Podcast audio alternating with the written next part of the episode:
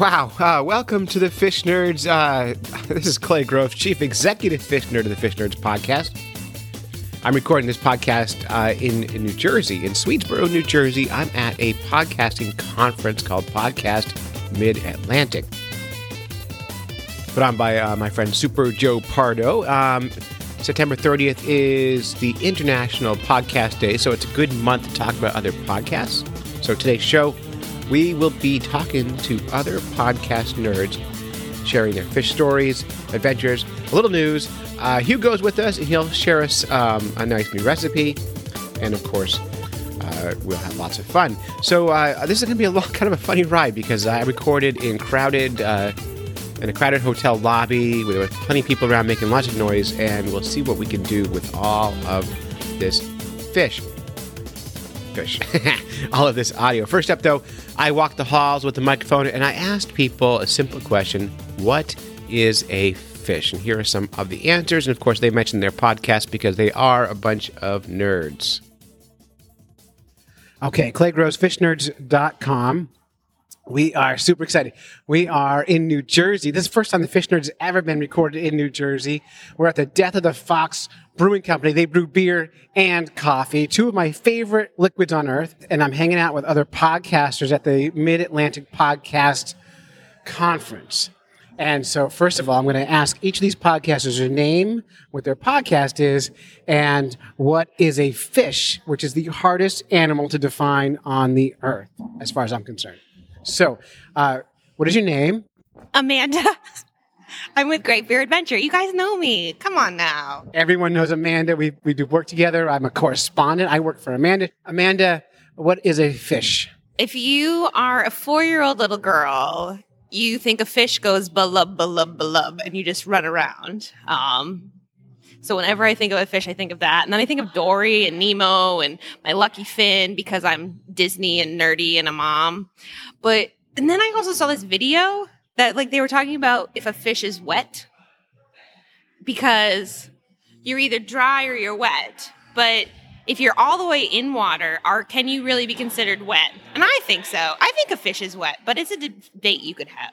You know, It's funny. Remind me of I used to have this fantasy of covering myself in Vaseline and swimming in, in, and then coming out of the water and being dry. So you reminded me of that just now. So yeah, would you would you technically be wet while you're in the water, even if you were covered in Vaseline?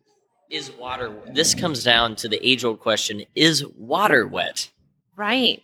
I don't know. This is a conversation we're going to be having. I'm going to ask everybody that Clay tries to ask, "What is a fish?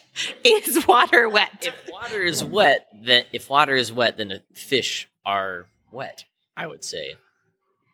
So I'm I'm kind of let me let me let me rephrase this. Okay. So a fish is a thing that swims in the water, and sometimes it walks on the bottom, but it's like kind of slimy and prickly sometimes. Um, but it has gills and it goes blub blub. Blub blub is is scientifically accurate. Uh, the uh, let me rephrase this. The question I want to know is, w- give me three biological traits that all fish have in common. How about that? They are. I Who am, the hell are you? I am Justin Hellstrom, and I work for Audio Editing Solutions, editing shows like The Great Beer Adventure. So, fish, uh, defining characteristics. Uh, they're vertebrates, I would say. So, they have bones. That's cool. Um, depends on. I would say that, like, a fish. They have a skeletal structure, but maybe not made of bones per se. I don't Can that know, because. be the same. like sharks i'm not sure if they technically count as fish but they have cartilage so Right. But that's not a bone. right so is a shark a fish is it okay so then apparently being a vertebrate doesn't make you a fish i don't know You're in then the water. You say blub blub and you have gills. I named three for you. I don't know why you're rephrasing it. I gave you three. It's scientific. Oh, so hey, connect us. Connect fish and beers. Besides fish and chips, what is the connection between fish and good stouts? the connection The between little. They have the. Well, wine does. Wine has the fish stuff in it, so it's not actually uh, vegan. You can't drink wine if you're a vegan unless you get the vegan one.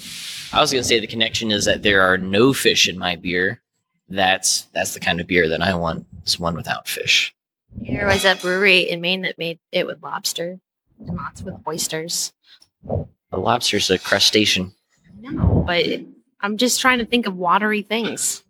I don't know. You've stumped me. Well, we do we do play a game on the show called Stump the Fish Nerds, right? So um, there is a chemical in the air bladder of fish that's used to make most stouts. So most stouts have a chemical from the air bladder of fish. Guinness only last year stopped including that chemical. Now they use an artificial process to replace that chemical in their beer. And I, the name of the chemical, it starts, it's in the tip of my brain, and I can't pull it out of my head right now. Maybe you should know what that is before you try to stump somebody with an answer you don't actually know the answer to. No, hold on. I'm now understanding why your show's called Fish Nerds. I, I'm starting to I'm starting to catch on a little bit. Th- Aren't there also fish and wine? You're closer to wine than fish are. No, no. I am pretty sure that there are fish parts used in wine. I'll almost bet you 10 bucks. Not quite, but almost. Okay. The chemical is called isinglass. Oh, yeah. Yeah. Okay, and it comes from. Uh, it's used in cask scales. It's also used in Wine. in wines and in stouts. Guinness had isinglass for years. Comes from the swim bladder, and it's a real thing. So if you're a vegan and you don't want to partake in any kind of animal product, beware of cask ales. Beware of of most stouts. Not all. Like I said, And gozas, if they're made with seawater, because they just go and grab seawater, and there could be tiny little living particles in there. And how do you even know? Planktones. you know, our plankton's an animal.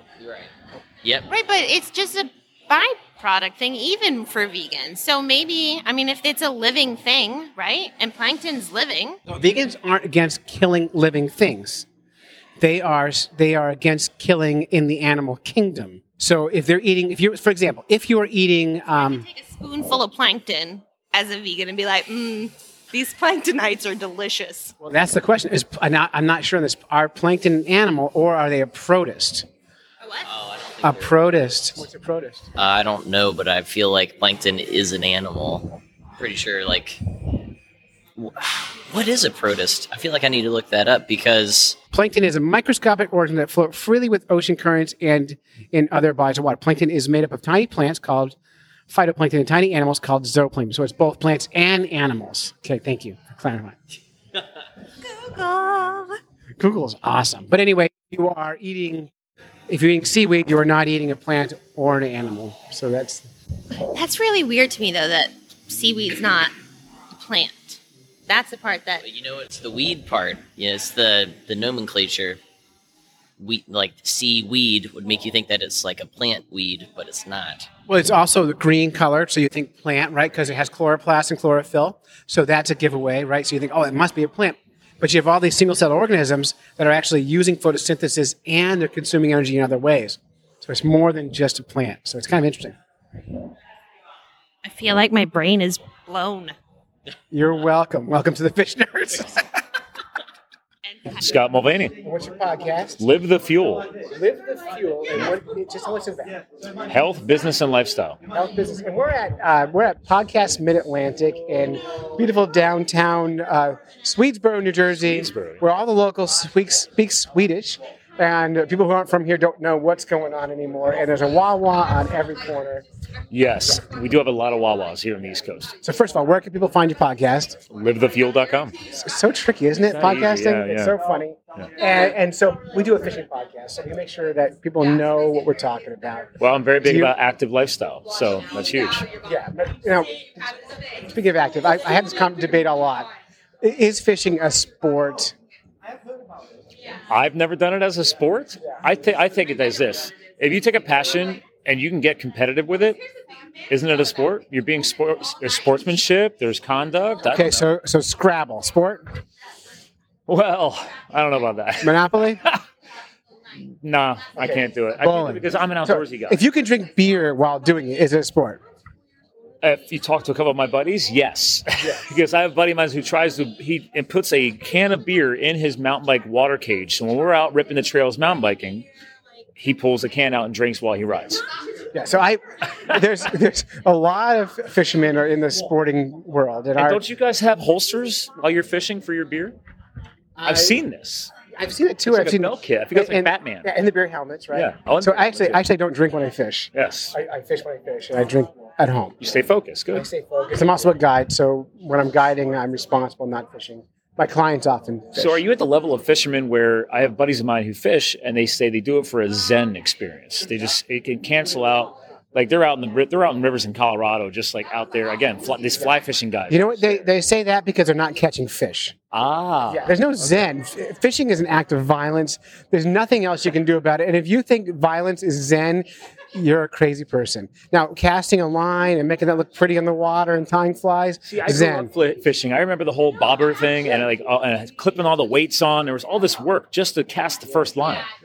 And then a buddy of mine just like I just I just put a worm on the hook and throw it. He's like I don't use bobbers, weights, anything. So everybody's got a different school of thought. It's, they're all different. And that's the fun thing about fishing is every culture it crosses and everything. So the question though I'm asking every podcast today is, uh, talk biology here. So if you're talking about um, animals and you're like, okay, I know that all reptiles are cold-blooded. They've got a backbone. They've got scales and claws. We know that all mammals have milk, teeth, hair, all those things. What? Give me three biological traits that all fish have in common. Oh wow. Uh, well, they got gills. Is that a biological trait or no? It, the gills is a biological trait. Okay. So yeah, I'm not gonna tell if you're right or wrong. By the way, Because oh, okay. Um, whew. I believe they're cold blooded. I don't know if that's right. No, it's a reptile. That's a reptile, isn't it? So you're not going to tell me that. I don't know. So there, I'm not gonna answer. I'm just Uh, what are three you things? really stumped me this evening. Wow. Um, so I went with the gills. I went with either cold blooded or warm blooded. So I'm, I'm really blanking on that one. And uh, don't they have like double eyelids or something like that because they swim in water? I don't know. I don't So know. So no one knows. yeah. So and the fun thing about fish is, by the way, none of your answers are right. Okay. But but uh, the fun thing about fish is that's not a thing. Oh. Is fish aren't special. Livethefuel.com. Livethefuel.com, Yeah. and you spoke tonight at podcast um, Mid Atlantic, and uh, I liked it. And This is cool, man. yeah, eight minutes is short. but- It was a challenge. I was like, "You're gonna have me speak for only eight minutes? Okay." I was like, "I'm just gonna have fun." that's all you can do. So Yeah. I'll be speaking tomorrow. So we'll catch up. I'm excited okay? for it. it'll Yeah, be fun. Totally awesome. good. Thanks. Thank you. Clay Grove, Super with Super Joe Pardo. We're at Podcast Mid Atlantic. Joe was just telling me how to get permission to fish at Disney World. Joe is an expert at Disney World. Yes, I, I am. That is one of the few things I am. Am I an expert at Disney World? She would know. She Who is would- this? She would tell you. This is Jeanette Pellegrini. She's our official photographer at MapCon. She's eating. Twizzlers. No, what, what am I eating? I Twix. was gonna say, s- oh, I was going to say Snickers, but By the way, oh. o- only only thing critical about MapCom so far, not nearly enough food. So tomorrow there will be plenty of food. So we we lobbing that up to me to yeah. So tomorrow there'll be plenty of food, uh, chicken parm and penne balavaca and lots of lots of So options. how does one get good? How does one get permission to fish at Disney World? In the park proper, where the rides are, like Animal I have- Kingdom, I have- Magic Kingdom. I have a You friend that bribe might someone. know somebody. Well, I have a friend that w- that you know knows somebody in that park called the Magic Kingdom. So so I don't know that it could happen, but I I, I if there was somebody that could make it happen, the, the president of Magic Kingdom could make that happen. All right, and So, and I and, mean, and the one question I'm asking all podcasters is: Give me three biological traits that all fish biological trait. all fish have in common. Give me three traits. Traits be like things like they have backbones, eyes, warm-blooded. They have fins and they have uh, uh, gills. Okay, thank thank So I you, know Joe. Something about fishing. yeah, by the way, not correct, but thank you so much for playing. Wait, they don't have eyes? Not all fish. Well, wait, wait, wait, wait. So- Time out. so- Biology here Yeah. at ten o'clock at night. Not all fish. Okay, okay. Uh, What are uh, three things uh, all fish have in common? Scales. Nope, not all fish. A backbone. Not all. Fish. Oh, that's right. Not all Are we fish. counting octopus? no, I'm not talking octopuses. Where they live is not a biological trait. That's a habitat. So, They breathe water. no, they breathe air. They're oxygen breathers. Oh, but that's but right, it's the but- but- thing. but what- Oh my god! but it's but like- all animals consume too late. can use oxygen and produce you know waste. But what do th- three things all fish have in common for biological traits? Backbone, warm-blooded, scales, no scales, that sort of thing.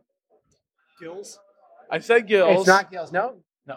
No. Dude, I don't even. I have no idea. All right. Well, thank you for playing. Thank you. That's Super Joe Pardo, No, and you it's can not so find super when it comes to fishing. you can find his podcast wherever your podcasts are apparently. found. What's I've only your fished Dreamers like four podcast, right? times In my And- life. I'm Hey, horrible. Joe, you have an open Horrible at invitation. this. Now I'm an ice fishing guide, which means I ice fish for money in the winter. Wow. So with Wow. I take people fishing. Now for you, for free, If you want to come up in the wintertime to New Hampshire, I will take you ice fishing Okay. and teach you a whole new culture of stuff. Maybe next winter. Next winter. Not Oh, this winter because of the baby. The baby's coming. Can- you just had a baby. I know we're having another baby. Stop You didn't it. see They're- that? babies Man, are so many people gross. didn't see Yeah. this. I stopped following You you, Joe. didn't even know. Look, once you have one, once you have one baby. baby, your friends walk away. They're tired of it. So no more babies.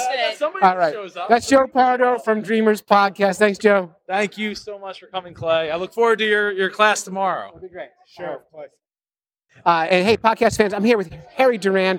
Harry is host and owner and boss and everything uh, of it with Podcast Junkie. is a podcast about podcasters. Am I right?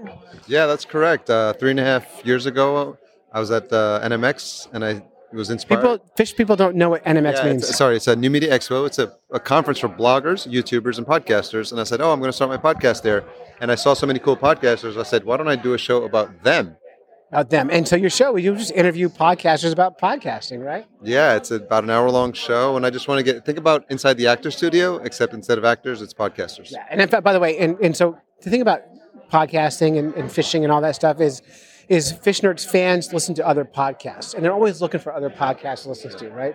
So whether they're into fishing or other things, they've got multiple interests. Yeah. And that's why a show like yours is appealing because there are over 400,000 podcasts. Have you heard this number? Yeah, it's pretty crazy. Um, but that what that means is there's something for everyone. So even in the fishing community, I imagine there's like if you could go niche. I always coach people on how to go niche. You could probably start a show about tackle or specific hooks or lures or something like And that. that, and that is a real thing. And the problem with fishing podcasts is there's only one really great one uh, that I know of.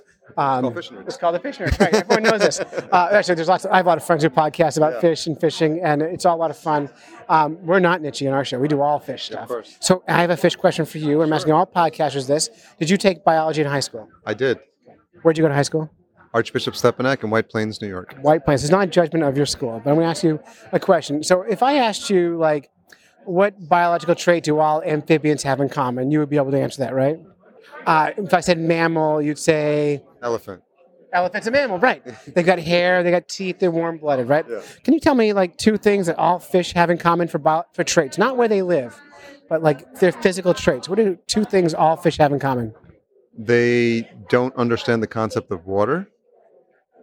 They don't know what water means. No, because So- they, it's just for them. It's home, right? It's, like Um, right. yeah, so but it's like that's a, that's not a biological trait, right? So you're trying to trick me. Here. Oh. so they um, they use their tails to navigate. Okay, so that's how they move. Yeah, that's how they move. Right? So, That's not a. but they violent. don't, they don't have tails, so it- They fish have tails. not all. Not all. No, and we don't call them tails either. We call them caudal fins. Caudal fins. Every single fish is a caudal fin. No, Okay. no, some fish don't have them at all. I'm learning something new every day here. Sharks have fins. Sharks have fins. That's true. Okay. Dolphins. Not a fish. Not a fish. It's a mammal. Right, but actually, dolphin fish in mahi mahi is a fish, right? A dolphin. Mahi mahi is a dolphin fish. Yes. Okay. So What's the qualification to become a dolphin fish? not be a dolphin. I don't know. we are seriously off the rails. We have here. no idea. It's, it was- it's, it's a fun question to ponder. If you think Yeah. about this as you get on, get on with your week. Are you doing anything tomorrow? Are you just hanging out? I'm just trying to meet as many podcasters as possible. There's a lot here. I hope. Yeah, I hope you I'm in the right invite. place. I hope you invite the Fishners on your show. I'd love Uh, to- you Well, are- that was um, that was Wonderful. interesting, and that's a game I play a lot with people, especially if I'm teaching kids and we're talking about fish. I'll ask them what is a fish and try to get people to explain it. And I, as I, you hear me say a lot of times, what I like about fish is there's nothing special. Speaking of special, we've got some podcast reviews. I'm going to read them right now. First up from iTunes, by the way, if you want to support the Fish Nerds, a good way to do it is to tell us how you like our show. Uh, this is from uh, iTunes. This is titled LOL, uh, and it's by someone named Anthony H. or Anthony Hayes. I think he makes a podcast called Me, Myself, and I Radio. And it says, Can't remember the last time I had so much fun listening to a podcast. Subscribe to this one. And we got another one. I might be biased, but is hell. This is by PKU2. Five stars. Okay, disclaimer first. I've known Clay for over 10 years. I go fishing with him and have been listening to the show and helping out supporting the podcast off and on over the years. So I review I realize my review is biased. That being said, purely from a substance standpoint, the podcast covers a wide variety of fishing related topics and keeps evolving and developing its unique voice. I think Clay's passion for all things fishing and low key approach makes the podcast accessible and relevant to all levels of anglers. If you don't take yourself or fishing too seriously, but but love fishing and all things fish related, this is the podcast for you. That's my friend my friend Nick. He does our, our some of our audio work, and he wrote the song for Fish in the News. And we got one more to read for you. And this is from Paul Chomo. Paul Chomo is the host of the Varmints podcast. You want a good podcast for kids about animals, not just for kids, but anyone about animals. The Varmints uh, is the is the show for you. Varmints podcast. Uh, even though this podcast is about fishing, it isn't about what's the best spinnerbait to use. This podcast is a great mix of fish, fishing, comedy, commentary, interviews, music, segments that all revolve around being good fishermen and a good outdoorsman. I don't get to go fishing near as often as I would like to, so this podcast is a good one to have when I'm stuck in my office working. Well done, Clay. I should say right now, uh, Paul is from Florida and he has evacuated. So um, our fishy prayers go out to all the people being affected by all these hurricanes, not just in Florida but everywhere. It's uh, it's it's a crazy time right now to be in hurricanes' path. Although if we were smart, we'd be praying before the hurricanes come so that they wouldn't come at all. We can say, "Hey God, maybe uh, maybe you want to just like turn those things off before they hit the land." But you know, we're not we don't plan ahead when we pray. We only play, pray after the fact. And that's my rant. All right. Um, how about speaking of uh, death and destruction? How about some killing fish and time with Hugo? This week, Hugo is back with a new recipe salmon tartare. By the way, if you're not cooking it, is it really a recipe? I don't know.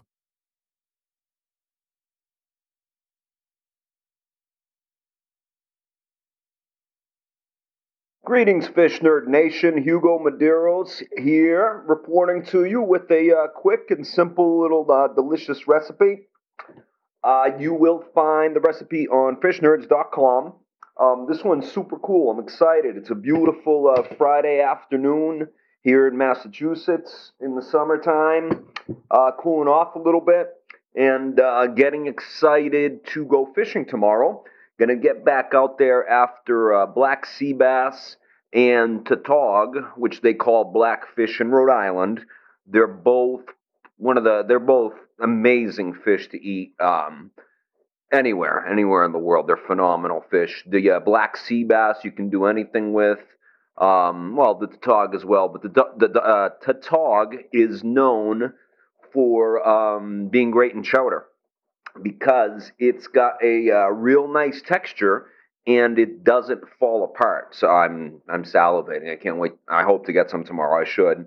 Um, yeah, you can cook it and it doesn't fall apart, but it still stays nice and tender, which is amazing. But anyways, what we got here today is we're doing uh, giving thanks to uh, one of the best um, chefs in the world. Um, a guy who I love his style. I love his style of cooking. He's just amazing, and it's uh, Jacques Pepin, famous uh, famous French chef. So this is one of his recipes. Um, the things he does blow me away. So we do something that's seems so simple, and it is so simple, but just the combinations are uh, amazing. Hence why he's a world-renowned chef. So this one, folks, is awesome. Uh, I have to hold myself back from uh, eating it as I go. So what I'm making is uh, Jacques Pepin's uh, tu- uh, excuse me, salmon tartare. So it's basically uh, it is a um, it's a it's a rare dish. It's uh, the salmon's not cooked. So what we do is we got a um, I got a pound of salmon, cut the fillet into um, three strips. Uh, of course, I had to uh, skin it first, cut it into three strips, and then you just um, sorry, I'm confusing that with another recipe I'm doing for a sushi roll. So this one you can cut it any way you like. You basically for the tartare you just have to uh, chop it up until it's uh, you know little cubes. Now this in a bowl we mixed with uh, drained capers, lots of scallions, some very good quality real uh, extra virgin olive oil that is just amazing. Uh, tablespoon of that and uh, about a teaspoon of vinegar. I usually put a little bit more because I like things sour. So I do probably one, one and a half tablespoons of vinegar, one tablespoon of olive oil. We got salt, white pepper, and this is making my mouth water. Uh, oh, and then we put a diced uh, red onion in there, and that's it for that. So That you have the uh, tuna tartare. So the capers, the fish, the scallion, salt and pepper, oil and vinegar, and red onions. And uh, I put a dash of uh, chipotle uh, hot sauce in there because I like things a little bit spicy. So now what we're gonna do on this is I boiled some cauliflower for about five minutes, so it's not uh, turned to mush. And that we're gonna chop up small and put some red onion in there. Uh, season it again with salt and pepper, a little bit of oil and vinegar, and that we are gonna take. We are gonna uh, on a plate. We're gonna put uh, a circle mold, a four-inch circle mold, and around it we have uh, hard-boiled eggs that I put through the egg slicer one way, then turned it in the other way, so it's kind of like cubed. That goes around the mold on the edge of it, so oh, it just makes it fancy, makes it look pretty, but it's it looks cool. And uh, inside the mold, we'll put the layer of that cauliflower salad, and then on top of that, we put our mixture of the tuna tartare, and then you take out the um, the mold and uh, serve it as is. I might drizzle a little of that great olive oil on top of it and garnish it with some uh, thin sliced scallions. But how cool is that? I'm uh, going to finish that off and post the pictures online. Thanks, everybody. Talk to you in a bit. Bye. Thanks, Hugo. And I, I never get tired of Hugo sharing his stories. Uh, how about some fish in the news? News, news, fish in the news. Everybody loves their fish in the news. This is Justin Hellstrom. I am a editor and show note writer at Audio Editing Solutions. You can find us at audioeditingsolutions.com. Yeah, and this is cool. So, uh, so we're at uh, Mid Atlantic Podcast Convention or Conference here in beautiful downtown Swedesboro, New Right. Jersey. Right? We we really didn't get outside that much. We got outside never, No. never. This was a big inside show, but it was really cool. Did you, did you learn a lot today? Oh, I learned a ton, especially since I'm more on the you know getting and appeasing clients side of things. Mhm. Uh, there were some really awesome takeaways and people to actually partner up with.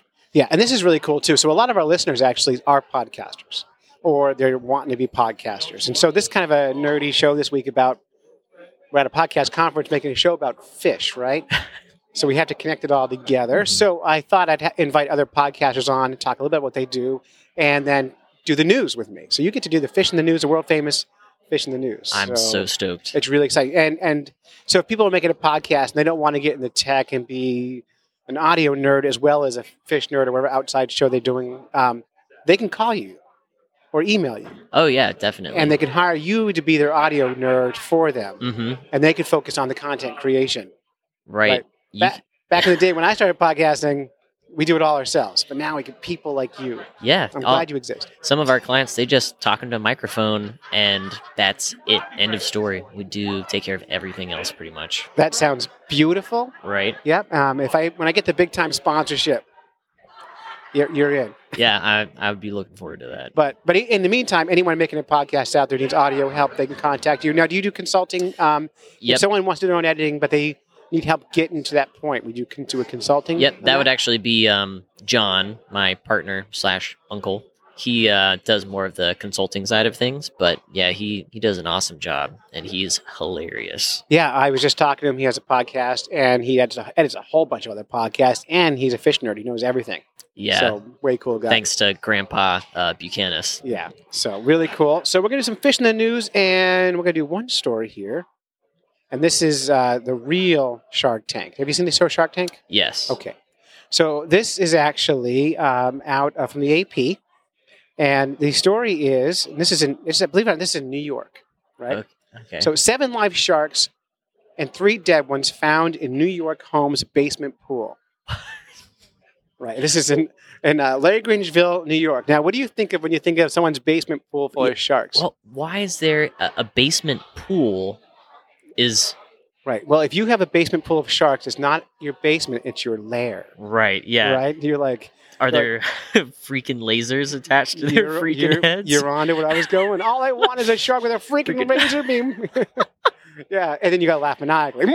Mwah. You pet your small clone. exactly. Yeah, your mini me. So this is a real thing, though. Like apparently, well, you know, look, it's 2017. Times have changed. I'm impressed that seven of them were alive. That's remarkable. Okay, so seven live sharks and three dead ones have been seized from a pool in the basement of a home in New York's Hudson Valley. The State Department of Environmental Conservation said Wednesday officers searching a home in the Dutchess County hamlet of Lagrangeville last month found a 15 foot diameter above ground basement pool with seven live sandbar sharks, two dead leopard sharks, and one dead hammerhead shark. Oh no, my favorite. And hammerheads are endangered. Oh yeah. and protected. So this is a big deal that they had this shark. Right. Yeah. Uh, I, there's, I, I'm so curious on where this story goes. I didn't pre-read this, so I don't know where we're going here. Um, so so far, it's, it's That's- crazy. right. I, I, I want to know what the what the cops thought when they first came in the house. They you know. probably smelled it before they laid eyes on it, I'm sure. I don't know. Officials say all the sharks were two feet to four feet long. That's- That's uh, marine wildlife experts took blood samples and measured and tagged the sharks before transferring them to a Long Island aquarium and a truck equipped with water tanks, oxygen, and climate control. No one has been charged, and an investigation is continuing. You're kidding. No one's been charged. What? The sharks just magically appeared? well, hammerhead sharks you're not going to find in New York waters. So the question is, where did they get those sharks? Uh, black market, I guess? Is there a- there for sharks? I bet there is for like illegal sharks in aquariums, I- maybe? who I don't knows? know. I mean, it sounds like they drove to Florida, caught some sharks, drove them home. Yeah, I and put them in their guess. tank. Now, what I want to know is is where are the lasers? And once they find the lasers, is it domestic terrorism? Pew, pew, pew. Pew, Yeah, like um, I don't know. I, I got to see how this turns out. We're gonna- We will follow up if there's any more information on the on the real Shark Tank in New York. You, we will report it here first at fishnerds. Uh, Yeah. dot com. Turn And- turn yourself in too if if this is your fault and you're listening. Um, Yes. you know, call call in. You can do it anonymous. I'm sure that would make a fantastic guest. In fact, call uh, us 607 378 FISH and leave us a voicemail if you know uh, anything further on this story, and we will totally follow up. Yeah. So uh, that's it. Hey, uh, so one more time, how pe- can people find you? uh audioeditingsolutions.com. Perfect. That's plain and simple. Yep. Good. And we'll put links up at fishnerds.com with photos and stories from this weekend's uh, podcast conference. Yeah. Thanks. Thanks, Clay. David Steele with the steelempire.com. S T E E L E empire.com. Right? Have you been You got it. Have you been to Swedesboro before? I have. I Yeah. don't live too far from here. Where do you live? I live in Glassboro, actually. Glassboro. Which is like one or two towns. Is that over. where Rowan State College That's right. is? Yeah, a Rowan. lot it of used to be friends. called Glassboro State. I know. I, I went to uh, high school in Cape May Courthouse, New Jersey. Oh, that's lived down in Rio Grande, so I know the area. forgot. Yeah, yeah. So I know the area. I'm not just some hick from New Hampshire. Yeah. I've, I'm a recent hick, and uh, I love it. I prefer it, but I also like to visit once in a while. Excellent. So you have a podcast, Yes. and it's a Dungeons and Dragons podcast. Correct. I saw you talking to a girl today. You want to explain that? Uh, my wife might listen to this. Don't tell me that. No, no. I don't, you got married and everything. so it's true. A, a, a Dungeons and Dragons nerd can actually win in the end. Yes, yes. are you sir. are you a recent Dungeons and Dragons I nerd am. or old school? Yeah, no, recent, Yeah. totally. Uh, uh, I was a closet nerd, I guess, growing up. Yeah, it's never been cooler than now to be a nerd. Oh yeah, totally. It's totally. like nerd chic. Yeah, you know? yeah. You're so cool. absolutely. Thanks to my kids, yeah, we got into it. Uh, You're, a you couple play years with ago. your kids? Oh yeah, yeah, Wow, they're Mhm. nerdier than you. absolutely. They hang out with their dad. That's right. Uh, How old are your kids? They don't like my dad jokes though. Oh no. Uh, Twenty three is my oldest, and seventeen is the youngest. Oh, you're almost done parenting. Congratulations. Yes, sir. Then you Yes, get sir. marital happiness. Okay, This I is hope so. this is true story. All right. true story. So I, I have a degree in psychology, and in, when I was a senior, we were studying adult um, ad- adult adult uh, psychology and happiness and that sort of thing. And we read a happiness study that was done in England about with about thirty thousand people, and they have a happiness index, right? So when you first get married, call that hundred. You're never going to be happier than the d- in, Oh, your, yeah. in your in your marriage Oh, than yeah. the day you get married, The right? honeymoon. Yep. the honeymoon, Mm-hmm. right? Call that a hundred, and it stays nice for about a year and a half, and then what happens? You knock up your wife, right? That's right. That's what we call it, in New That's Jersey. You right. knock her up, Oh yeah. and then and then your marital happiness plummets to about a twenty. It's Like, but that's why that's why I had so many kids. Right. Then you have another kid goes up a little bit. it, like- it- no, it spikes and drops, spikes and drops. Yeah. Then, as the kids age, when you get Uh-huh, done having uh-huh. kids, it slowly ticks back up again until the kids move out, and then it spikes back up to about ninety. wow. It never gets to hundred again because you can't recreate Yeah. what you have. Oh sure. So whenever there's a divorce and like you say to the kids, "Oh, it's it's not you, sweetie. It's mom and dad. But it was Wrong. them? It's the freaking kids. it's always the kids. Oh no. Yeah, you got to let them own it. I, you know, I'm I'm I'm not getting divorced, but it, whenever I'm unhappy, I tell my kids, "It's you. Oh, it's you." Yeah, my man. yeah, it's because of you. Now, hopefully, they're not hearing the show. So, yeah. Did we come up with a name for you last night? I thought we said right. Uh, the sheriff last night. Oh, yeah. I was the sheriff. So Mm-hmm. uh, we're here to do some fish in the news, not talk about D and D, and not talk Can I about sing a song? Meredith. Please, Fish yes. Heads, fish heads, Roly roly poly poly fish heads. Yeah, from the old Doctor Demento. uh, Yes, from, that's right. You're uh, from the area, aren't you? uh, yeah, well, I actually went to junior high school in Manhattan. Dr. Demento show. Yeah, I lived when I was four, 13 and 12. I lived in um, uh, Governor's Island, New York. Okay. And I went to junior high school on 14th Street in Manhattan Wow. before moving to New Jersey. So we were well acquainted Oh, with yeah. Dr. Demento Yeah. and uh, what was someone? I'm coming to take you away. Ha ha. Ha-ha, I'm coming to take you. hee-ha-ha, Yeah, to the funny farm where life absolutely. is beautiful all the time. Oh, yes. yeah. Yeah, so the fish whole thing. heads and then the funny farm. Yeah. And then all and all the old Weird Al stuff that was always on there. Oh, yeah. And, yeah, it's all good stuff. All right, so fish news: uh, girl pulls sword from legendary Lake of King Arthur's Excalibur. Yes, I saw this. This is on the Huff Post. Yeah, yeah. Uh, this is this is true, um, and this happened, you know, just last week. Right. So this little girl, I'm gonna read you the news. Uh, England's got a new queen. That is, if Excalibur's legend is true. A seven year old girl in Cornwall, England is making news after reportedly pulling a four foot sword out of the same lake that King Arthur's Excalibur blade is said to have been tossed. Right. Uh, Matilda Jones was swimming around a Dosmary pool in Bodmin Moor, Cornwall on Tuesday when the, she caught sight of a shining metal beneath the water surface, the Sheffield Star reported.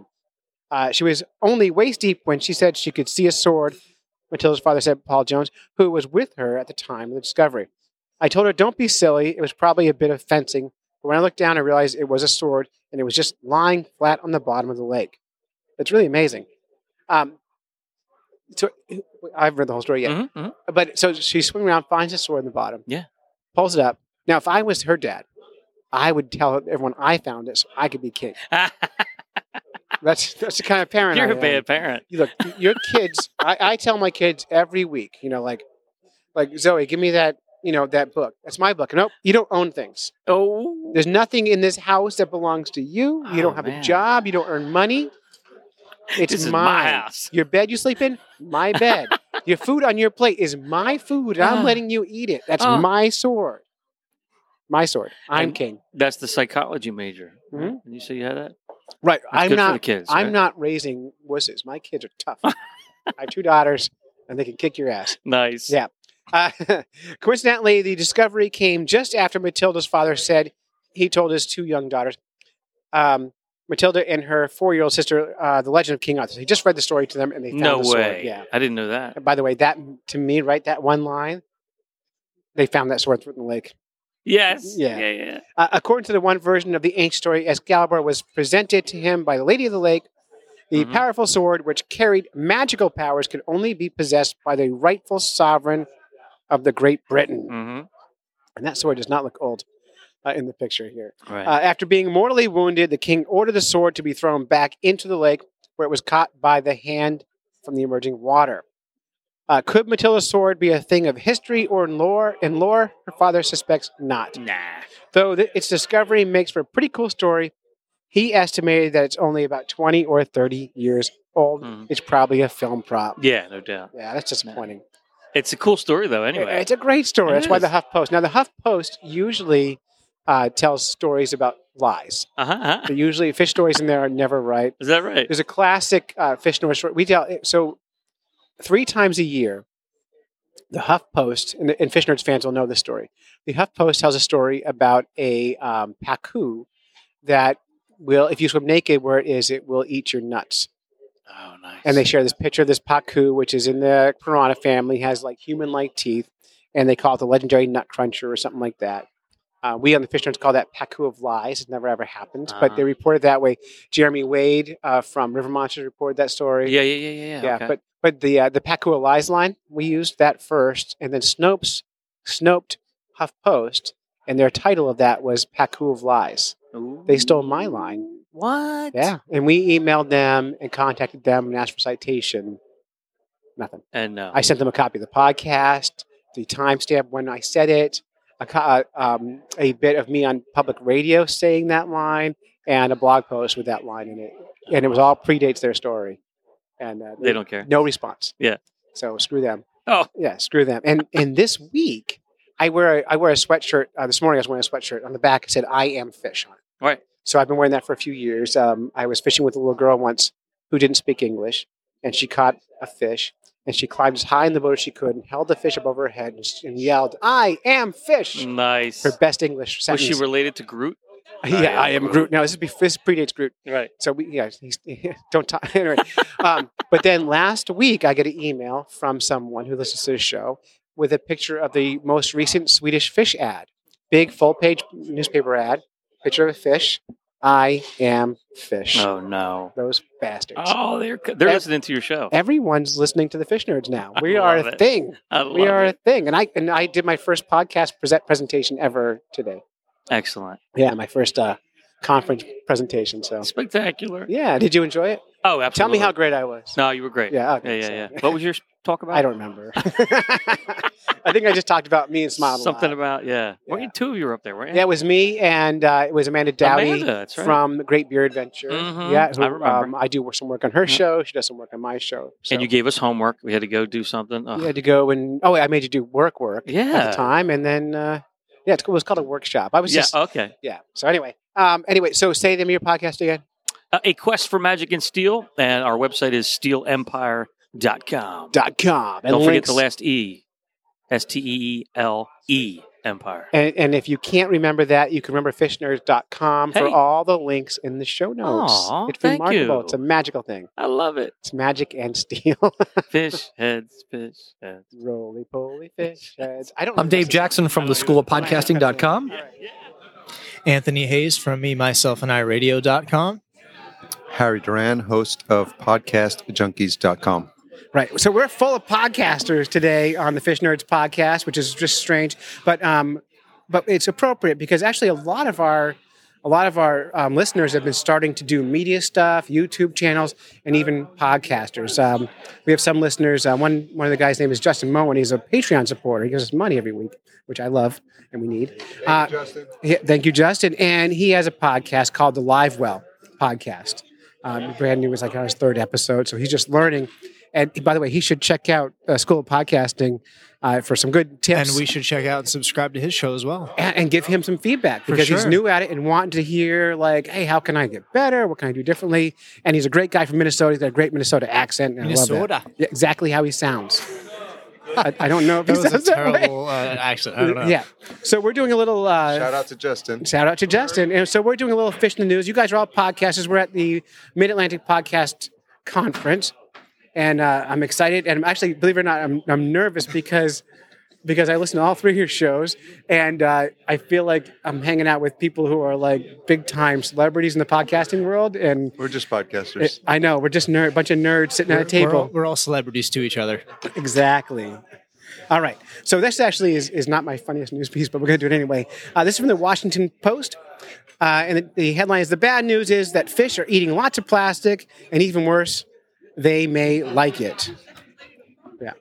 How does one determine whether a fish actually enjoys eating plastic? What do you think, Dave? do they have a smile on their face? I mean, how does it, you know, is it is there chocolate involved or salt or ketchup on the plastic? I mean, I would think they tell you, right? They just what, do- what does a fish say when it's happy? Um, blub blub. That's the answer to everything for fish. Oh, okay. Everyone knows that. That's where he, mix, that's where he mixes in the sound effect. yeah, yeah. I gotcha. Pretend there's sound. No, uh, blub blub is actually the answer. This is uh, so as you bite down into a delicious piece of fish, you probably don't think about what the fish itself ate. And by the way, we should all be really thinking about what fish should, you're eating. Oh, so if the fish tastes funny, that means it ate something funny. Not necessarily. It could mean it's old. There's a lot of Oh, different okay. reasons they could taste But bad. there's also the bigger fish that eat the smaller fish, and then- then hence the mercury, high levels of mercury. right. In fact, in fact, if you really want to eat healthy and you want to eat fish, eat the bait. Because I love worms. meant- I meant like sardines. Yeah. he meant like smaller fish. Dave, do you fish? I do not. I, I could tell. Yeah. Do you, Dave, do you eat worms? Uh, not in a while. I'm trying to cut down. You know, so. Did your Dave? Did your father ever take you fishing? once How'd that go? uh, I caught a bluegill on a bamboo pole. It was the bamboo pole thing in the like little river thing, and yeah, Impressive.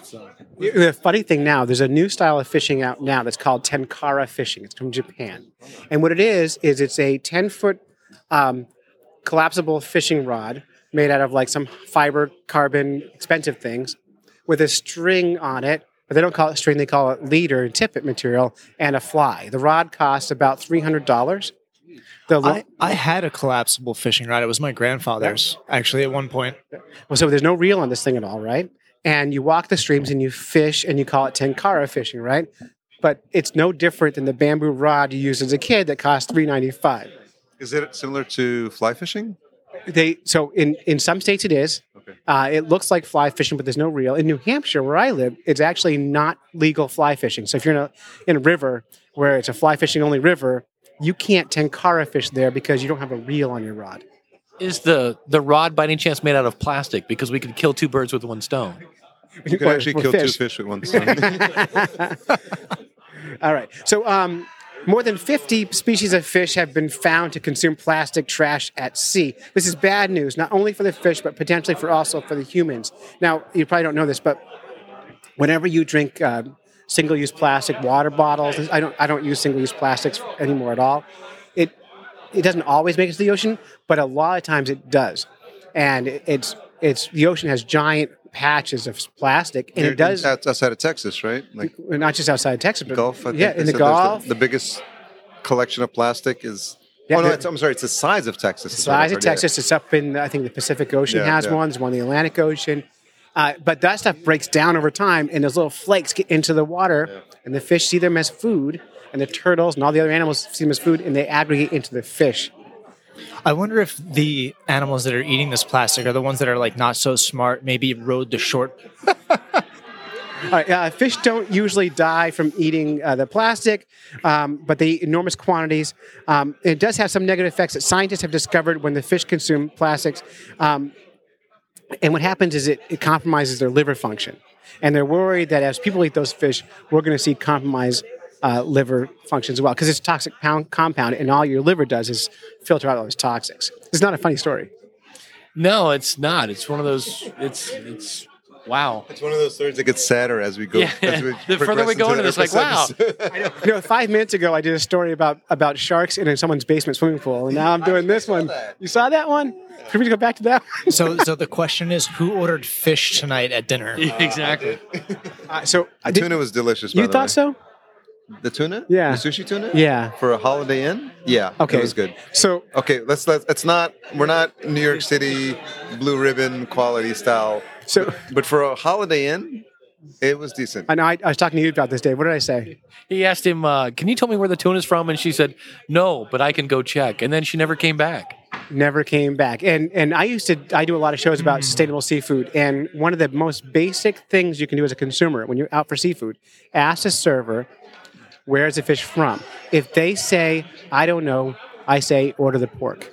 Um, this is when you order fish at an actual restaurant, not in the lobby of a Holiday Inn. Right. Therefore, you should not even be ordering it. I, I broke my own rule by doing it, and I and I. I'm. I'm I, They're they're they're they are not going to let us back here for MapCon 2018 next year because we were just bashing this place. their buffalo sliders were delicious last night. But it's a fish show, not a buffalo chicken show. All right. Uh, I, you know, I'm actually not going to finish reading the story because I'm just so sad. from, from, from, no, but here's the takeaway. Like, don't dump your freaking plastic in the ocean. Like, Yeah. reconsider it, man. Like, even the six pack rings, and I know they're making like edible, like uh, dis- uh, decomposable, compostable ones, but just I just when people have no disregard, like a total disregard for plastic, and they just throw it in the trash. Where do you think it's gonna end up? Well, and the funny thing, go ahead. Yeah, just just be a responsible citizen and recycle. I mean, Yeah. it doesn't take really too much extra effort, you know. But yeah, so so the the single use plastic thing is it's actually a bigger problem than that. It's you're you're you're, you're environmentally you're talking about the greenhouse problem from just cons- making it, delivering it, and then you're packing water. So you're putting nothing into a plastic bottle and selling it to people. And and now I live in New Hampshire. We have great water. How's the water in Ohio? It's fine. Yeah. It used to not be, right? Well, yeah, I mean, we had a few rivers that would catch on fire, but that was back in the 70s. Back in the Yeah. So, but no, uh, for the most part, I mean, I have a Brita filter, but there are times when I'm like, ah, I'll just go right to the tap, and I'm like, oh yeah, I used to drink this out of the tap. It's really not that bad. It's not bad. Anthony, where are you from?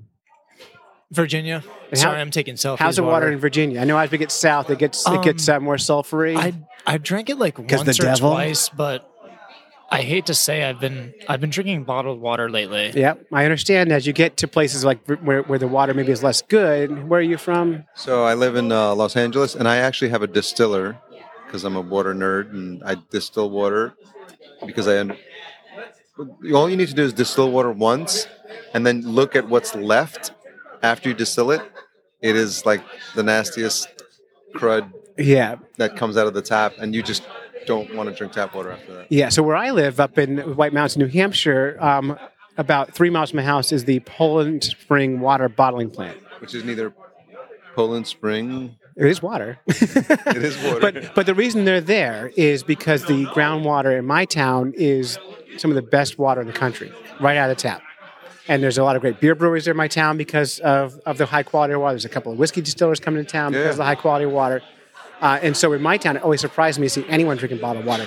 When I travel to Virginia or anywhere in the South, I usually bring a couple of gallons of water from my tap with me because I, I if I was you, I'd also be in the yeah, bottled water. yeah. game. I uh, I like I made a conscious decision for that reason. I went I went ahead and grabbed instead of grabbing a case of like 24 with the you know 24 plastic bottles, I grabbed like the 2.5 gallon and stuck it in my fridge. So I'm trying to I'm trying to be I've been very lazy in the past. I'm not even going to try to lie to you when it comes to that, but um I would lie to me. I think okay. All right, so this we're is gonna- not a fact check podcast. All Uh, right, it's definitely not. Our, this show is mostly true, so we don't have to be honest all the time. I like it even better. Yeah, so we're going to go real quick. What is Podcast Junkies so for our audience? So this uh, September 29th or 30th is International Podcast International Day. The 30th, yes. 30th, right? So our, our, our, our listeners should be looking for new podcasts. What is Podcast Junkies? Podcast Junkies is an opportunity to learn a little bit more about your favorite podcasters, and I just have in-depth, hour-long conversations with some of the most interesting podcasters in the known podverse. Nerds. Right. Yet, yet I've never been on his show. I'm, I'm so, I'm, I'm disgusted right now. Uh, Tell us about your podcast. yeah, um, and on me, myself, and I radio we talk about uh, everything from personal development to um, self-discovery, depression, mental health. We cover a ton of topics, uh, not only that I've went through and myself, but with my guests, and we go through their journey and kind of tell a story to inspire our listeners to to make uh, themselves better in their own lives and be inspired. So people like me who've lived a perfect life have no use on your show. Yeah, I would. Yeah, would never have you on there. No, I wouldn't bother. Zero struggles. No struggles. No no strife. You know, just weird fashion sense. That's all. Dave Jackson. Yeah, the School of Podcasting helps uh, people plan, start, launch, and grow their podcast. And I have to say, I'm I am a, such a huge fan of the School of Podcasting. Every Monday, same here. Every single Monday, I listen to that show. And then my my, do you guys listen to Podcast Rodeo? No. You should. This is Dave's uh, Dave's experimental show where every Which what, two one? three times a week. Yeah, it's Monday, Wednesday, Friday, podcastrodeoshow.com. We grab a random podcast, throw it on, and see how long we can hang. Grab mine. Oh yes, I, I I read about that. I saw it. Yes, I saw that on your feed. It's so good. awesome. How do you determine how to randomly pick a podcast? I ask Alexa to pick a random number between 1 and 16, which is how many categories there are in, in iTunes. Then I ask her to pick a number between 1 and 300, which is how many uh, podcasts are displayed. And I pick it on and throw it on, and sometimes it's good. Okay, I have many, Many times it's not. It, it, it fundamentally changed the way I do the beginning of my show because I don't want people d- ditching the show in the first like 30 seconds. Now you can get your show on by by just going to Dave's website and clicking the little button. But I want to put I want to put other people's shows up on on it. So I might I might buy people the five dollar gift of having their podcast beat up by Dave. Do you, do you let the people know that you've reviewed their show? No, Oh, that not, would not be typically. great. I have. I've, I've had people that had Google alerts and they're like, you don't this and that. And, I might, and I'm like, look, I'm just letting you know it's my honest first impression. I didn't understand what the show was about. Your audio quality wasn't very good and you were all over the place. My, my favorite was this guy read this guy's bio and it literally took like a minute and a half. And then he got done. He finally gets to this guy because he explains what a great guest he is. And then he gets him on and goes, yeah, is there anything else you would like to add to your bio? And I'm like, please, come on. You just made me sit through like an hour long bio. And it's like, is there anything else? And I'm like, let's get to a question, shall we? If anyone is interested, what an ex- uh, episode of Podcast Rodeo would be like, let me just read the show notes from the most recent one. The audio has some serious problems with volume. The hosts have a ton of inside jokes laughing at things that aren't funny, at least to the audience. And they decided to use their first impression talking about sponsors. Not a great first impression. Be organized, get your audio volume consistent, and get off of SoundCloud. And then there's a coupon code. I thought people signed up for it. The fact that it's picked randomly makes it that much more entertaining. Both so. things can happen. So it's random, or you can sign up for it. Line, it's five bucks. Go to, I have a Fiverr button because again, I wanted to play with Fiverr. I'm like, Oh, all right. wow. So uh, if you want to cut in line, you can click the Podcast Fiverr. For yeah, you, you can you can. It's a Fiverr. Okay. And I will listen to the first part of your show and give you my Okay, unbiased. so that's free, free publicity, people. Yeah. Don't turn five bucks. Yeah. So there's that. Or and if nobody has done a Fiverr, um, then I pull out Alexa and she picks somebody. Awesome. And the only time I ever skip is if it's like a Japanese show or something, because if I can't understand it, I can't. So you Do you have something against specifically Japanese shows? Anything that's not, you know. unfortunately, I only speak one language, so I'm only able to really review English-speaking shows. But uh, But you could br- like pull up a Japanese show and be like, I didn't understand anything they said. That's it. but the sound quality was great. Uh, good intro, good music, all the stuff. Show notes are pretty to look at. I think they got to the, the content quickly. I, I, I, you know, couldn't tell. But I'm not really sure. Yeah. So All right, you heard it here first. Uh, Dave Jackson just don't like the, the French or the Jap- Japanese peak cultures, so there it is. All right, uh, thank you for coming in, you guys. Hey world, this is Janae. Hey world. Yes. The whole world. I you know The whole I world. wish the whole world listens to this podcast. I think they do. So Janae, we are at um, we're at a podcast conference. We are. And we're sitting in a bar. Yep. Late at night. Yep. All alone. There's nobody around for miles. it's romantic. We got little candles going. Oh my gosh. You're drunk. Yes. Yes. Uh, Off water. Off water. I'm just kidding.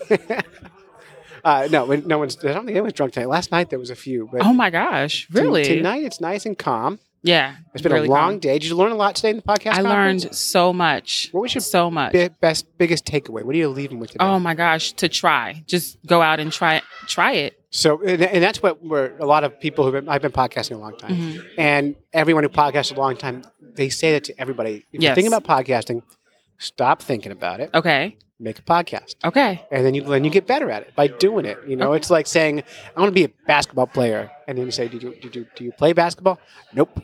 Have you ever seen touch a basketball? No. Gotcha. And if you don't ever touch it, you don't get better at it. So you Right. have to get in there and do it. But we're here some for some fish in the news, right? I can't wait to hear it. And we're going to get back to talking about your podcast in a minute because Okay. Fish Nerds podcast listeners have a lot of different backgrounds and they love all kinds of podcasts. And so they're going to Awesome. want to hear about what you're doing. and Check Awesome. it out, right? And of course, if there's ever any link or anything, we'll put it up at Fish Nerds for you and help share it out with our dozens and dozens of listeners. I'm sure it's more than dozens. but- it's like 37. All right. Uh, so this is from uh, opb.org, E which I've never heard of before. no, I've never heard of that either. No, but uh, the the headline is Herman the sturgeon survives stabbing, kidnapping, and now wildfires. Now, have you heard of a sturgeon? No. It's a fish. Got it. Do you fish? I don't. Okay. I eat fish. You eat fish. What's your Is favorite that- fish to eat? I don't. My aunt says I say it all, wrong all the time. Is it salmon? Salmon? I don't. Wow, you're that far from fish. I am. I'm sorry. Whiting. Uh, So, salmon. I like to eat salmon. I'm a Salmon. salmoneer. salmon. Yeah, it's salmon. Okay, salmon. It just like Sam in salmon. Salmon. But it, there's an L in there, and it Yes. feels uncomfortable Uh, to s- not say it. Well, imagine how you feel being eaten. uh, if you think saying it is funny, imagine, you know, how many salmon have died for you? Touche. Touche. Um, I, I had fish night for dinner and I shouldn't have. I regret it already. It was not great. What did you have for dinner tonight? I had a salad. I had chicken, so I mean, Oh, good. there's that. And here's why you should have chicken at a place like this. I said to the server, Where was this tuna fish caught? You know what she said? No. Oh. She said, I don't know. And whenever you hear that, you should order the chicken. Got- if Funny. they don't know where the food's from, We Move don't know on. where the chicken is from We, either, we- though. we know chicken comes from a giant factory farm. Oh, we know so that's that. Um, fine. Well, I don't know about that, but but fish, but most fish are like like tuna are wild caught. Mm-hmm. Right, And- they and should be. it's The only wild fish we're still eating is fish. The only wild animal we eat from restaurants and from uh, supermarket is Mhm. fish. It's the last wild food, right? Right. So if we want to talk sustainability and healthy eating, if you're going to eat fish, you should know where it came from. Okay. I had it anyway. I broke my rule, and it wasn't great. It wasn't. no, not in this fine establishment. It's a beautiful place. it's a beautiful place. All right. So let's get back to Herman the sturgeon. Sturgeons are really old fish. They look like big old sharks, but they have big giant sucker mouth on the bottom. oh, I know what those Yeah, are. pointy Then noses. Yeah, yeah, yeah. I've really seen kind of them. Huge. Okay. Or they can be huge. All right. So he survived a stabbing, a kidnapping, and now wildfire. Oh, and Wait. he's a fish. A stabbing, a kidnap, kidnapping, and a wildfire. Uh, well, let's Here's the story. All right. The Eagle Creek fire has burned more than 30,000 acres in the Columbia River Gorge, torching trees and threatening homes. The fire forced the Oregon Department of Fish and Wildlife to evacuate three fish hatcheries in the gorge and to release thousands of small salmon, or salmon if you're from New York, uh, into the Columbia River ahead of the schedule after ash and fire debris clogged the hatchery intakes. So that makes sense. Hatcheries on fire. You got all these fish. The Got only it. thing you could do is open the floodgates, let them out, and let them go. So good luck, fish. So Bye, Herman. everyone's having everyone's having poached salmon. Who named him? How do we know his name is Herman? Well, so here's a funny fact about biologists. They think if a fish name rhymes, like Sammy the salmon, Got or, it. not rhymes is alliterative, or rhymes like Herman the Sturman, Herman, Herman the sturgeon. They didn't Mhm. quite rhyme. Not even a good rhyme. They think that people um, would be more edutained. Got it. To edutainment. Oh, to those thing. biologists. Those crazy biologists, uh, and pay better attention. And hey, they might be right. It made the news, right? Okay, yeah, sh- All right. certainly. So anyway, he survived stabbing, kidnapping, and now a wildfire. Uh, despite all that, Herman the Sturgeon survived. Right now, Herman the Sturgeon, who is a very large stur- sturgeon, almost 11 feet long. Wow. Really? Yeah. Well, that's a big That freshwater is a fish. big Yeah, fish. there's a picture of him if you want to see. He's pretty long. There'll be pictures up at fishnerds.com. Oh, wow. He looks like a sturgeon. That great. Or a sturgeon if Stur- you're from New York. Uh, right now, Herman the sturgeon is a very large sturgeon, almost 11 feet long. Herman is fine. Don't worry. It's okay. Got Dave. it. Yeah. Um, said Michelle Denny. He is spokesman for the Oregon Department of Fish and Wildlife. For the unfamiliar, Herman is a star attraction at the Sturgeon Viewing Interpretive Center at the Bonneville Hatchery. Herman is 79 years old. Wait, what? 79 years old and 500 pounds. Do you know how I tell all the fishes? No, cut it? No, you count the candles as birthday cake. You just count, count candles. I'm done. No, no. You with, with it depends on the fish. So you're actually right. With catfish, if you saw them in half, uh, on their backbone there'll be growth rings like in a tree. Like a tree. Oh, wow. Awesome. but also fish have scales, and on their Right. scales, the exact same rings appear. Wow. So seasonal growth rings, and so they can count the rings on the scale and age of fish. 89? 79. 79. Don't exaggerate. Sorry. New Yorkers. So sorry. All right. Uh, people love Herman, especially kids, Dennehy said. He typically gets about a half million visitors a year. He should make a podcast. Wow, really? I know. Those numbers. the ODFW had to evacuate the hatcheries, uh, and many people want to know was Herman okay? Uh, Dennehy said ash in the water can affect gills, stressing fish, and potentially causing respiratory problems. Oh, wow. But uh, yeah, the water in Herman's viewing pond comes from a well and hasn't been impacted by the fire. The fire isn't Herman's first brush with death either. Herman's a hero. I can't deal with this story. This is real. This is news. This is insane. Now I know you've been hearing a lot about all kinds of other terrible news lately. I heard about Nemo. That was devastating. oh Nemo today. I'm sorry about that. Yeah. Um, Don't want to hear about Dora. And now Herman. Like, boy. No. Now Herman was kidnapped from a viewing pond at Oh Roaring my River gosh. Hatchery in 1983, before you were born. I'm assuming. No, you're wrong, but that's fine. How old are you? No, hi, not this is about Herman and Okay, his I had- 79 I years. had you at 23. All right. Uh, yeah, 24, really. uh, Herman was kidnapped from, I said that already. Uh, Herman has been nursed back to health so many times. Uh, ODF, ODFW said his caretaker are on guard for any people who would seek to disturb him. Nowadays, Herman is kicking back and enjoying a good life at Benneville. Uh, well, at least he will once these fires go away. Uh, conditions in all three hatcheries affected by Eagle Creek fire improved Wednesday, though some trees are still burning near the hatcheries. Lord. The Cascade hatchery, the power is out, but an emergency generator is running the natural the equipment to keep Herman going. So, uh, and now ODFW is preparing for possible emergency evacuations of fish stocks and his trucks in the raceway s- space ready for the fish, including Herman if they need him. So they are ready to help him. Ugh. So that's Herman. I mean, if I was there, I'd try to help him as well. Well, it's Herman. Did we hear about stabbing though? You I know, feel it's like funny. they didn't say anything about him getting uh, stabbed. I read the article here, and oh, Herman was kidnapped from Viewing Pond at Roaring River Hatchery in 1983, and, and we, I stopped there. Got it. Comma.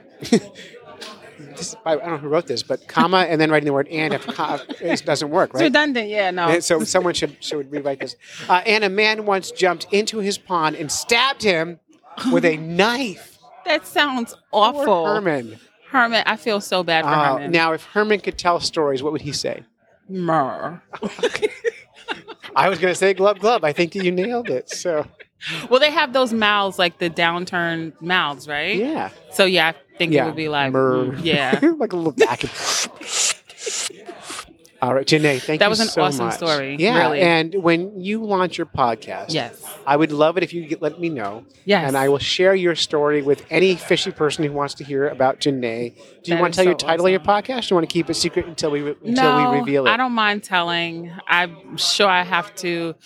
Actually, at your suggestion, I'd have to do a little bit of work on my title by adding a byline, and I'm completely fine with that. But the title, the working title, is Views from a Cubicle. Right, it's all about how to keep a aquarium fish alive while you're working in a cubicle. I'm so glad you came on the show today. No. Thank you Thank so you for much. having me. Thank you for having me. And that's Janae. And Janae and I met just about an hour ago. We did. and within five minutes, we were crying and hugging. We so We were. were like best friends. We were. All right, thanks, Clay Janae. Janae, that works, right? Perfect. We're besties. Thank you.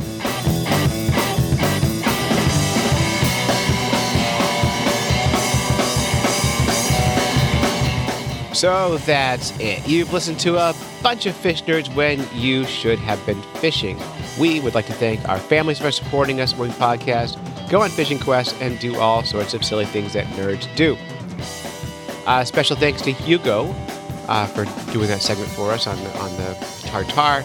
Big thanks to Podcast Mid Atlantic and all the podcast nerds who joined us tonight. Uh, special thanks to Nick Hudson Swager of Diane's Bath Salts for our, our, our audio and our theme for the news. And until next time, follow the code of the fish nerds, spawn early and often. Avoid free lunches with strings attached and swim against the current every chance you get.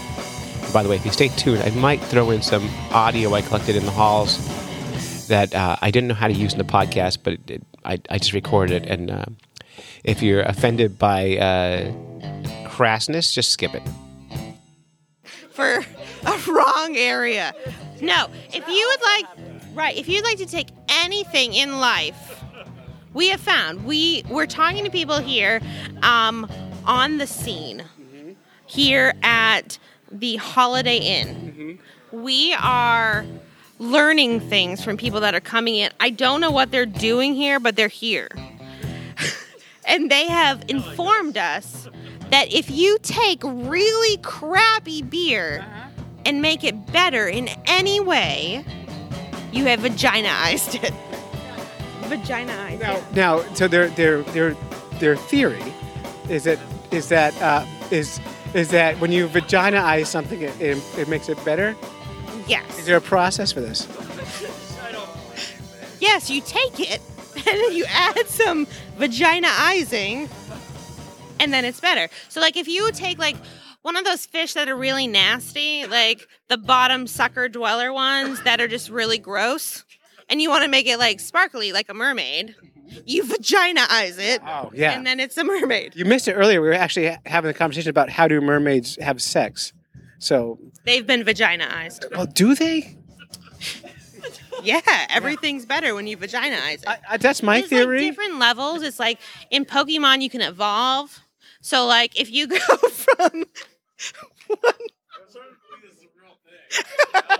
if you take one fish and you vaginize it, you get to like Little Mermaid, Disney, mermaid, Mm-hmm. right? And Well, I hear ya. obviously Disney's not there's nothing sexual about that, so that's not going to happen. But then you vaginize that, and then it's like a mermaid that can make more mermaids because she's just that awesome, or he. You can you can be a man that has vagina eyes because you're just a better man. I, I- I would agree with that. Now, the question is so we, we asked this question earlier during Stump the Fish Nerds, and we asked the question. So How do you vaginize something? You just become better. I agree with that. You know, so so when when most when most um, bony fish, like a mermaid, uh, when most fish do it, the, Not ma- the- boner fish, just bony ones. the bony fish, the, the the female drops all her eggs, and then the male sperms all over it. Right? Oh, that's so gross. Do, how do uh, what's the, what word would you use for sperming on eggs? Um, making them vagi- vaginized. So so do when mermaids have sex with other mermaids, does the female kind of get up and shake all the eggs out, and the male come and just shake all the sperm? I mean, vaginize the the eggs. How's that work? No, no, no. There's love. Like there's this deep loving feeling. in Oh, So their when eye. two mermaids love each other very much, yes, yes, that is exactly where we're going. When two mermaids love each other so much that their heart feels like it's gonna break, that they just can't help it. Then they come together, and it's a really sweet, special moment. And then there is like a live birth. Yeah, that's it. There's a live birth. There's no egg spewing vaginization. There's none of that. well, I'm so glad we had this talk. Thank you for bringing the, the new vajazinizing word to us. No, no, it's not vagina. That remember, that's like bedazzling of a va- vagina. This is Dave Jackson. What's the question? Does this come? I know there's like Simon Eyes, s- which comes in like a can with like a. s- It comes with like a, a almost like a velvet spreading honor thinger. I- Is va- can I get can I get like a, a vagina eyes? Is that like a can, or is it more of a jar or a bottle, or how is it packaged? Well, if you want to vaginize, then that comes in like a can or a bottle. You can just kind of sprinkle that out. That was aerosol. N- No, you don't want to hurt the fish. No, no, but, but vajazinizing and vajaz fingers. A noun we didn't need in this conversation. It happened over there. I didn't. I didn't make it up. But jazz hands, not fingers. I just- She's had a lot of kids. so, I'm, i thank you for listening to the Fish Nerds podcast. yeah.